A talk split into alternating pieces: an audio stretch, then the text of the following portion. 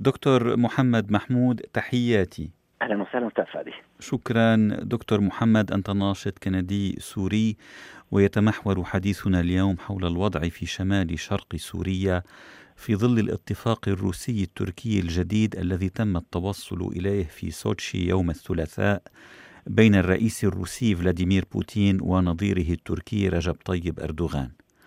نعم. أعطى الاتفاق تركيا حق السيطرة على منطقة آمنة بطول 120 كيلومترا وبعمق 32 كيلومترا تقع بين مدينتي تل أبيض ورأس العين الحدوديتين ويريد أردوغان أن يعيد قسما كبيرا من نحو ثلاثة ملايين ونصف المليون لاجئ سوري موجودين في تركيا إلى هذه المنطقة ونص الاتفاق على انسحاب قوات وحدات حماية الشعب الكردية خلال 150 ساعة إلى عمق 30 كيلومترا عن الحدود السورية مع تركيا شرق الفرات وعلى امتداد 440 كيلومترا وتسيير دوريات مشتركة روسية تركية.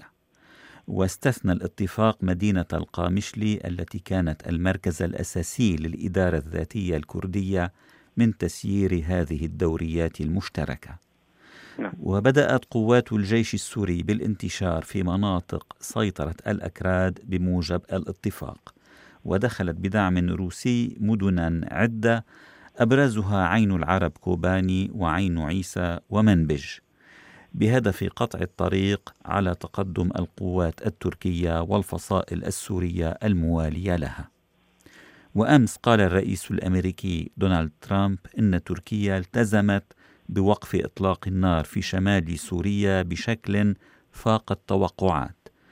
وأكد أن الاتفاق الأمريكي التركي أنقذ أرواح الآلاف من الأكراد في شمال سوريا وأعلن رفع العقوبات التي كان قد فرضها على تركيا. لكن ترامب كشف أن قوة أمريكية صغيرة العدد ستبقى في محيط مناطق آبار النفط في شمال شرق سوريا. دكتور محمد محمود هل تبدد الحلم الكردي بمنطقة حكم ذاتي في شمال سوريا بشكل كامل حسب رأيك؟ يعني أنا في البداية يخيل لي أننا الآن بدأنا نرى الشيء الذي كنت تحدثت عنه مرات عدة في لقاءات سابقة أن هناك خطة آه، مبيتة يتم تنفيذها على مراحل فيما يتعلق بسوريا. الاتفاق آه، كما جاء الاتفاق الروسي التركي في البداية والذي سمي في نهاية الاتفاق آه، مذكرة. يعني ربما هناك بعض الخلاف حول المفردات هنا. هل هو اتفاق أو هو مذكرة؟ الذي وصفه أردوغان بأنه تاريخي لأنه بهذا الشكل يبعد كل المخاوف الهلوسات الأمنية التركية على الحدود الجنوبية التركية السورية بعدما انتهت نفس المخاوف على الحدود العراقية. آه هذا الهاجس الأمني عند, عند الأتراك بشكل عام وعند أردوغان بشكل خاص. آه يبدو أنه ساعدته تركيا على عفوا ساعدته روسيا على الانتهاء منه فبدأ وصف هذا الاتفاق بأنه تاريخي رغم أنه استرجع في بعد أنه سوف يرسل قواته من جديد إذا تطرق الأمر وإذا استمر الأكراد أو القوات آه، حماية الشعب في في تنفيذ أي هجمات أو في تواجد أي تواجد عسكري لم تقم القوات العسكرية الروسية أو الشرطه العسكريه بإبعادهم داخل منطقة 30 كيلومتر. الشيء الغريب في أنا سأرجع الاتفاقيه أكثر من مرة الآن لأنني وجدت فيها هناك أشياء تريد أن تضع النقاط على الحروف لكن بشكل لا ليس واضح المعالم. الاتفاقية تقول أنه سوف يتخذ الجانبان إجراءات لازمة لمنع تسلل عناصر إرهابية. يعني بمعنى آخر أن تركيا عليها أن تقوم بهذا العمل، لكن روسيا أيضا عليها أن تقوم بهذا العمل. روسيا بالتالي تعترف ضمنا ان عناصر الحزب الكردستاني الموجودون في سوريا من الإرهابيين. يعني هذا تطور كبير جدا لصالح تركيا نعم. لكن في الواقع النهاية تركيا رغم لنقل ربح الرهان الأمني على على حدودها الجنوبية. خاسر كبير في هذه العملية أن أردوغان قال قد صرح تصريحات كبرى وأنه ركب أعلى ما, خي... ما عنده من خيل كما يقال لكنه في النهاية توقف واضطر بشكل أو بآخر ان يخضع للتهديدات أو للانتقادات أو للمساومات التي حصلت بينه وبين ترامب وبينه وبين بوتين من طرف آخر. مما قاد في النهاية إلى وقف عملية إطلاق النار هذه. آه، رغم التجاوزات التي حصلت فيها على الأرض السورية بمعنى آخر أنه يلتزم في النهاية بوحدة الأراضي السورية لكنه يريد هذه القطعه منها حتى يتخلص من مجموع اللاجئين السوريين الذين يتجاوز عددهم 3 ملايين آه، لاجئ في تركيا. وبالتالي قد يخسر ورقة نقل في في الميزان السياسي بينه وبين أوروبا، لكنه صرح من جديد اليوم أنه سوف يستأنف العمليات الهجومية وأن هناك وقت قد يكون مناسبا لترك اللاجئين السوريين يغادرون آه، ليس باتجاه سوريا بمعنى آخر باتجاه أوروبا، لكنه هو الذي سيقرر هذا الوقت. الشيء الآخر هو الذي أيضا في ضمن نفس المجال هو الدور الذي لعبه ترامب بالاتفاق آه، مع بوتين لإفساح المجال في الواقع الرابح الكبير في هذا الاتفاق أو في هذه مذكره التفاهم بين روسيا وبين تركيا هو روسيا في الواقع روسيا التي أصبحت بشكل فعلي تسيطر على الجزء الأكبر من أراضي سوريا والتي لا يبدو أنها سوف تتحرك قريبا للانسحاب من من سوريا كما تقول أو سحب قواتها فهي تثبت أقدامها شيئا فشيئا عن عدة طرق ووسائل. الخاسر الأكبر في هذه في هذا الاتفاق هو سوريا في الواقع سواء كانت سوريا النظام أو السوريين لانها إذا رجعت السلطات التركيه 3 ملايين لاجئ إلى هذه النقطة من الأراضي آه، عين العرب وما حولها والمنطقة التي دخلتها التي سميت نبع السلام. سوف تكون منطقة غير قابلة لأن تعيش لا على أساس أنها دويلة صغيرة ولا حتى أساس أنها كانتون طائفي بمعنى آخر عربي مسلم سني. آه وهذه المنطقة ذات غالبية عربية سنية. نعم نعم هي كذلك. لكن في النهاية سوف يشكل كانتون يتم تتريكه شيئا فشيئا آه بالإضافة إلى آه عفرين وما حولها. يعني بمعنى آخر أنه سيكون مسخ بكل ما في الكلمة المعنى بانتظار أن يتم بلورة شيء آخر فيما يتعلق بإدلب. زيارة الرئيس بشار أسد التي راح إليها من يومين إلى منطقة الهبيط آه، إلى الشمال من شمال غرب من آه، من خان شيخون آه، يبدو أنه تلقى ضوء أخضر حتى يذهب إليها من الروس أو من أحد آخر. يعني يعتقد أنه هو موجود وأن معركة إدلب هامة وأنها قادمة. أريد أن أذكر فقط أنه حتى الآن لم يزر حلب بعد سنتين ونصف من إعادة تحريرها بين قوسين آه، وأنه ما زال هناك ضوء آه، أحمر تجاه زيارته إلى حلب.